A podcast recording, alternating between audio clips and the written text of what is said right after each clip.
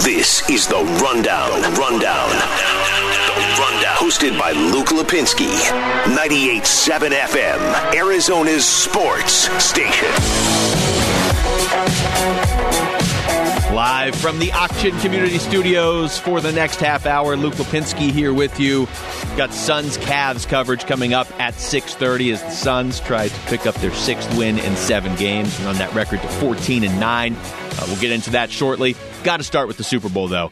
And if you heard this show at all last week, you know how enthusiastic I was, how high my expectations were for this game, more so than maybe they normally should have been. It's like I didn't really have a rooting interest. It's not like the Cardinals were playing in the Super Bowl. It's not like, I don't know, it's not like some team I, I used to root for as a kid was playing in the Super Bowl. None of that. Chiefs, Buccaneers, I don't really care. I mean, if anything, I would have preferred to see Bruce Arians win, and he did. That game was awful. That game was just absolutely awful. That was, in terms of Super Bowls I can remember watching in recent memory, that was the most disappointed I've been. I mean, maybe we can go back to when I was like eleven or something. Other than like the outcome of the Cardinals Super Bowl against the Steelers, that was a different kind of disappointment.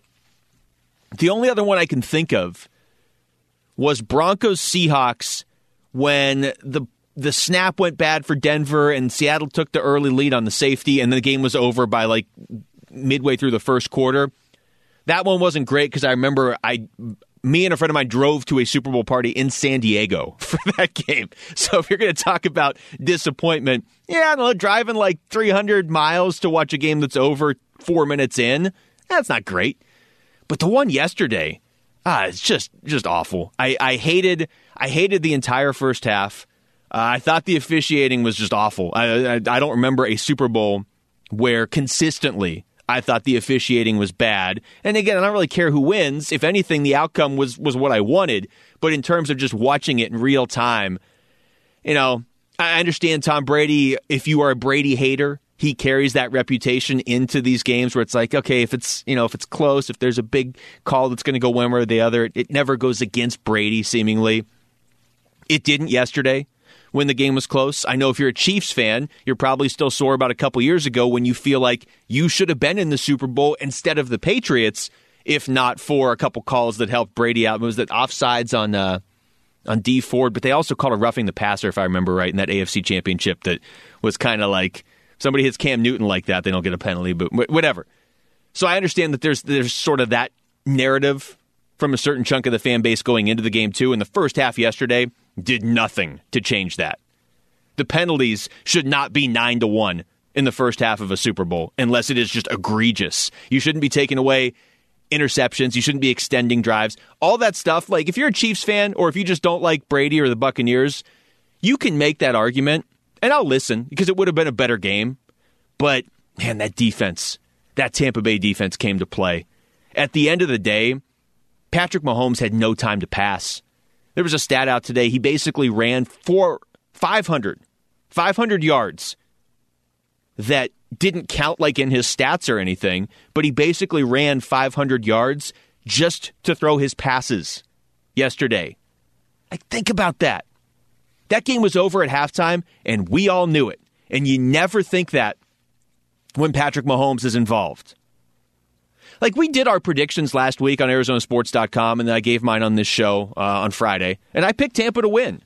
And my reasoning was I just thought that the Kansas City offensive line, I just, it just felt like one of those Super Bowls where all the intangibles are leaning towards the team that shouldn't have been as overlooked as they were. Tampa, Tampa's a pretty good team. You start to look up and down that lineup. Brady's, obviously, he's going to go down in history as the best quarterback ever. I felt like people were kind of overlooking them because, you know, with Eric Fisher out of the game, the Chiefs, that offensive line was a huge question mark. The game's being played in Tampa, all that stuff.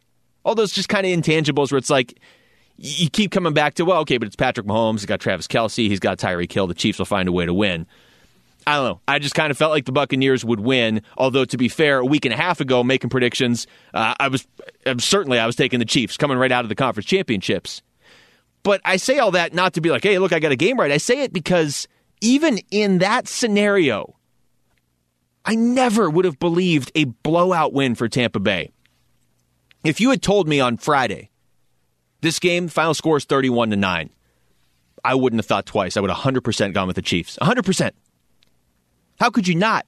Patrick Mahomes never loses by double digits. He hadn't lost by double digits since college. What Tampa Bay's defense did was amazing.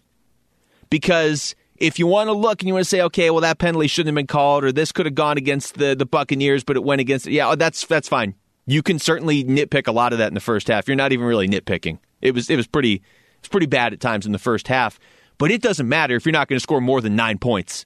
That defense shut down one of the best offenses I've ever seen. So it didn't make for a very entertaining game. It felt like every time it, it, it started to get going, it just stopped.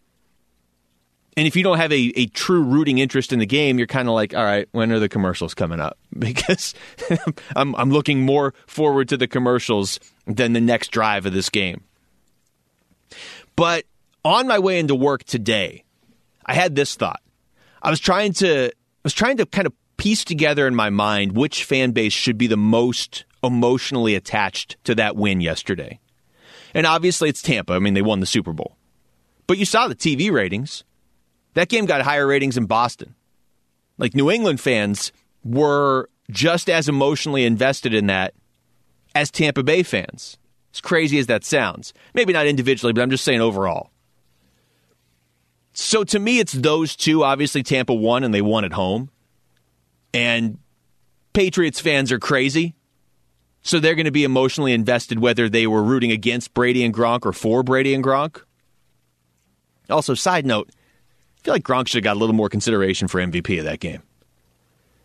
But the other fan base that should have emotional ties to that, it's us. It's here. If you think about it, watching that game was just not fun. But when the game was over, I was like, you know what? Bruce Arians just won his first Super Bowl as a head coach. I'm really happy for that guy. I'm happy for Todd Bowles. Everybody saw what he can do as a defensive coordinator. Maybe gets another shot as a head coach at some point. It's always it's always dicey when your your shot is as head coach of the Jets. But he's a brilliant defensive coordinator. Byron Leftwich, I remember being at practice two, three times a week during that twenty eighteen season. And Byron Leftwich had to take over midseason when Mike McCoy got let go. And I just remember thinking, like, Leftwich was so, when he, when he talked to the media, when he talked to his players, so calm and so positive as that team was just collapsing around him. I mean, that twenty eighteen season was obvious. It's the low point for the Cardinals. And I just remember thinking, like, man, this guy, as far as offensive coordinators go, so young in this league, and it's the N F L. That might, you know, at the time you're thinking this might be his only chance. Byron Leftwich's only chance as offensive coordinator might be stepping in midseason to pick up the pieces of just a busted offense that Mike McCoy ruined. And oh, by the way, the quarterback he gets to, to try and fix things is Josh Rosen. That's not a great opportunity to show what you can do. So I was I was happy for Byron Leftwich yesterday because it's not like he was just on Bruce Arians' staff. No, he's the offensive coordinator and had his fingerprints all over that Super Bowl. So that was pretty cool to see him get an opportunity and then really run with it. And they did the special, too, uh, before the game. It was it was one of the, the interviews they had. We're talking to Bruce Arians. And they just kind of went through the diversity on his coaching staff. But how it's not it's not forced diversity. You know that with Bruce Arians. These are the guys and, and girls. These are the people that he's loyal to because he feels like they give him the best chance to win. We know how Bruce Arians is here more than pretty much other any other fan base in football. I know he was involved with other teams, but we know him here as the head coach. Bruce Arians. Putting this all together. So yeah, in terms of a fan base to be emotionally invested in the outcome of that game yesterday, it's Tampa, and then it's New England, then it's kind of Arizona. And I'm not saying that like it's a good thing. I'm just saying it as reality. I would prefer to watch a Super Bowl where Cardinals fans were emotionally invested because the Cardinals were in it, not because a bunch of former Cardinals people were in it. But there were a lot. There were a lot on both sides, but especially on that coaching staff for Tampa Bay. And you know, I understand Brady gets the M V P, it's his seventh ring, and all that stuff. If you flip those two quarterbacks yesterday, the same team wins. That was a total team effort on Tampa Bay's side, and that starts with the coaching. All right, let's get into the rapid reaction. The Rundown Rapid Reaction. Rapid Reaction. Reacting to today's top three trending sports stories. Starting in the N B A, the Phoenix Suns, like I said, bottom of the hour, we're going to have coverage from Phoenix Suns Arena. The Suns getting set to host the Cleveland Cavaliers. Cleveland a little bit better than I think a lot of people anticipated this season, but still, that's a that's a team that the Suns should beat. Phoenix now has won two in a row. Pretty good weekend for the Suns. They... They get some revenge, kind of right or wrong, by beating Detroit on Friday night, one oh nine to ninety-two. Then a real nice win yesterday over the Boston Celtics, one hundred to ninety-one. Tonight is game three of a seven-game homestand. The Suns, in addition to having won two in a row, have now won five of six. And overall, thirteen and nine is a pretty good mark to start the season. It feels like they have righted the ship. After getting off to a really encouraging start, five and one, then six and two, but then kind of slumping there for a while and losing, what was it, six of eight. And we saw last year. You know, we saw the Suns get off to a decent start. They were five and one to begin last year. five and two. And then they uh, and then hit a rut and never really pulled out of it until the bubble. So it's good to see them put together this run over the last couple weeks. We'll see if they can extend that tonight. And if you look at the teams they've beat, two wins over Dallas in this run, a win over Golden State. Like, those are teams they're, in theory, closely competing with for playoff positioning or a playoff spot. Get the win over Detroit. I mean, it doesn't help you that much in terms of it. Detroit's a bottom team over in the Eastern Conference, but still, it's a win. And like I said, you, you can't, I don't think you can go forward in good conscience during your season feeling good about yourself knowing you got swept by Detroit. So that, that was an important win on Friday night. And then a nice win yesterday over the uh, the Celtics. So we'll see if the Suns can keep it going tonight. Uh, back to the N F L real quick. The odds are out for next year's Super Bowl winners. The Chiefs are your favorites at five to one. The Buccaneers are second at nine to one. So not really any surprises there. Uh, other teams of interest, the Rams are tied for third at twelve to one. The 49ers are sixth at fourteen to one. And the Seahawks are tied with Cleveland somehow, Uh, eighth at twenty to one. Cardinals are eighteenth at forty to one, and that's the same range as the Philadelphia Eagles. That's a little bit ahead of the Falcons, Panthers, Bears, Raiders. So, look, the big takeaway is that the Cardinals are fourth in the division in the eyes of the odds makers in Vegas. And there's plenty, there's a whole offseason in front of you, but just kind of another reminder of how good this division is, how it's getting better, and how the Cardinals got some work to do this offseason. Uh, and over in hockey, the Coyotes back at it tonight. Fourth straight game in Saint Louis because of the craziness of this year with the pandemic and the schedule getting all moved around. Coyotes playing pretty well against a Saint Louis team that was one of the best teams in the N H L. They obviously won the Cup two years ago. Real good record this year, the Blues, seven four and one. But the Coyotes have beaten them two straight. Coyotes five five and one on the year. They're just solid. That's that's a fine start. Eleven games. You're you're right at five hundred. But uh, I I would say if you if you've watched them, they have been they've been better than a five hundred team. They've played some tough teams. Playing Vegas four times and Saint Louis four times already. But um, a decent start for the Coyotes. We'll see if they can keep that going tonight in Saint Louis. When we come back, I mentioned the odds at the top of the Super Bowl rankings for next year. Tampa Bay is right back there. And when you look at what they did this past season, it's at least worth asking, are they setting a new trend in the N F L? That's next. It's The Rundown with Luke Lipinski on ninety-eight point seven F M, Arizona Sports Station.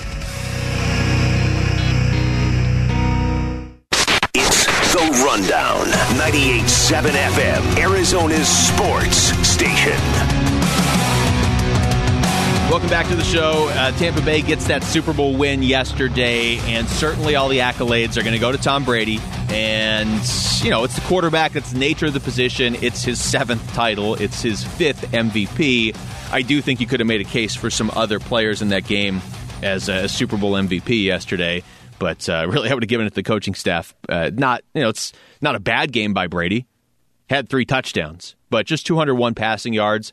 I do think he should have had an interception. But either way, it's his seventh ring. Like, you can't take anything away from him.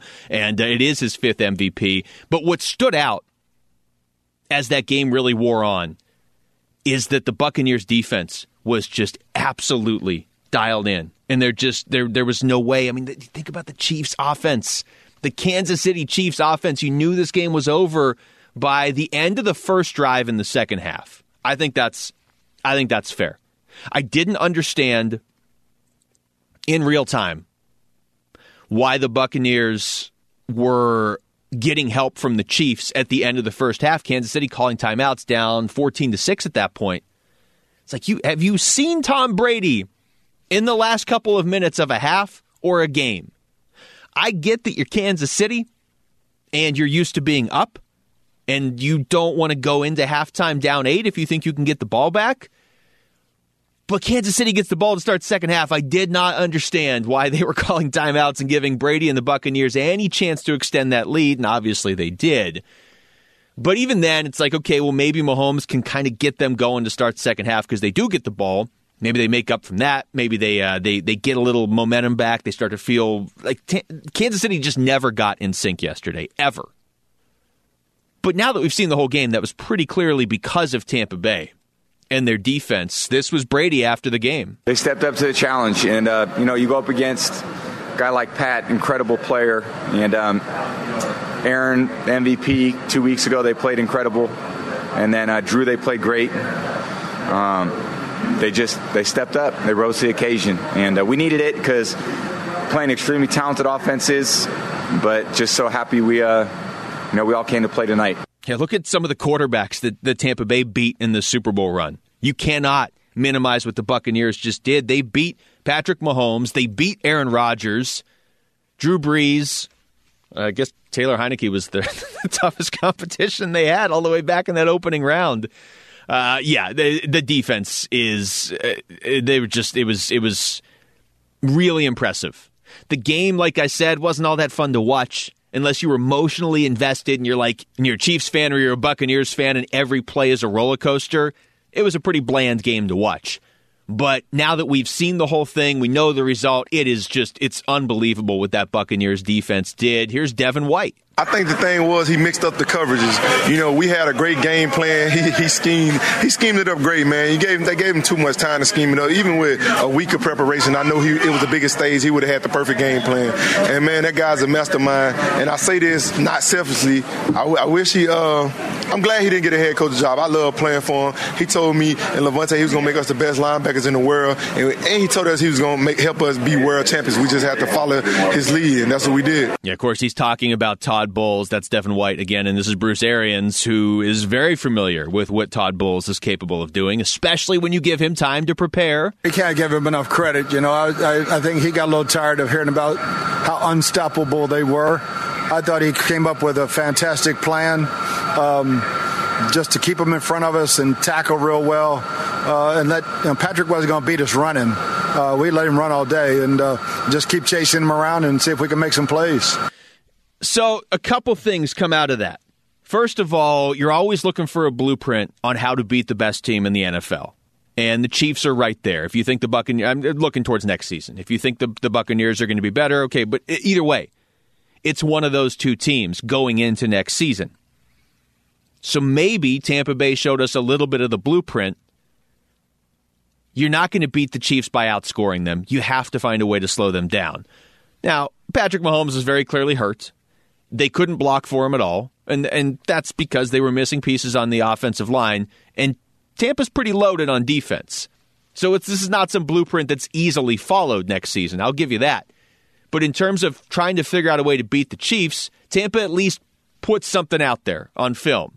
You do this and this and this. If if you can do it, you're probably not going to beat them thirty-one to nine. But maybe the way to beat the Chiefs is to grind out some twenty-four to twenty wins or whatever. I mean, it's... It's a long shot. If you're telling me I got to pick next year's Super Bowl winner right now, I'm taking Patrick Mahomes and the Chiefs. But we at least saw that yesterday. We did see a, a, we saw something we really haven't seen against Kansas City since Patrick Mahomes took over. The other thing, though, if you look at the Buccaneers yesterday, when you have Ndamukong Suh with a sack and a half, Jason Pierre-Paul was a big part of that defense all year long, and he was knocking down passes and getting in lanes yesterday. You look on the offensive side of the ball, you got Rob Gronkowski came over from the Pats with Brady, uh, Leonard Fournette, for whatever reason, Jacksonville was done with him. Antonio Brown essentially came over because of Brady. There's been all this talk the last couple weeks of Deshaun Watson asking for a trade out of Houston and how that's like the gateway to the N F L being like the N B A, where you're going to have players dictating where they go. I don't necessarily agree with it. I think Deshaun Watson is a, is a pretty extreme example. That is a top five quarterback early, still pretty early in his career. He can dictate his terms a lot better than even a running back, you know, or a defensive lineman or whatever. So I don't necessarily agree that Deshaun Watson, if he's able to force his way out of Houston, that that like changes the face of the N F L, and all of a sudden it's just like the N B A where players get to pick where they go. But if you look at the Buccaneers and all those players whose names I just read off, who all played a pretty big role, didn't this kind of feel like a super team? This is the N F L's equivalent. Because none of those guys, especially the offensive guys, Brady, Fournette, Antonio Brown. I know Brown wasn't a huge part of this, but he did score yesterday. Gronk. None of those guys were on the Buccaneers a year ago. When the Chiefs won the Super Bowl last year, beat the 49ers, the Buccaneers were not on anybody's radar. Now they've won the Super Bowl, but it's it's not because it's not because they all just evolved as a team and the players developed individually. It, it's not that. They just went out and got a bunch of players. And again, this is sort of an extreme example because you were able to get Brady, and because you got Brady, you got Gronk, you got Antonio Brown, you know, you go out there and you pick up Fournette. You've got those pieces on defense that you didn't draft Pierre-Paul. You didn't draft Ndamukong Suh. I'm not saying this to be like, well, you know, this is how the N F L is going to be now. Teams are going to be formed by a bunch of players getting together and then deciding this is where they want to go in. I'm not saying that. But that's really the first time I can remember watching an N F L team win a Super Bowl, and it really was a bunch of just like a bunch of names from other teams that, that came together instantly, which, again, give Bruce Arians a lot of credit for being able to pull this team together over the course of the year, get everybody on the same page. They didn't even have Fournette at the start of the year, and go out there and beat Aaron Rodgers, beat Drew Brees, beat Taylor Heineke, and beat Patrick Mahomes in the Super Bowl. I just want to wrap up the show tonight by saying a few words about Pedro Gomez, who, of course, uh, very unexpectedly passed away. Got the news right after the Super Bowl last night. And, you know, I've, I've talked to him a few times. I'm not going to sit here and claim to to have known him as well as, as a lot of media members in the, in the Valley. Uh, but it has really stood out over the last twenty-four hours how much of an impact he has had on so many people in this market. And, and I know it's not just here, but, you know, he's obviously got local ties.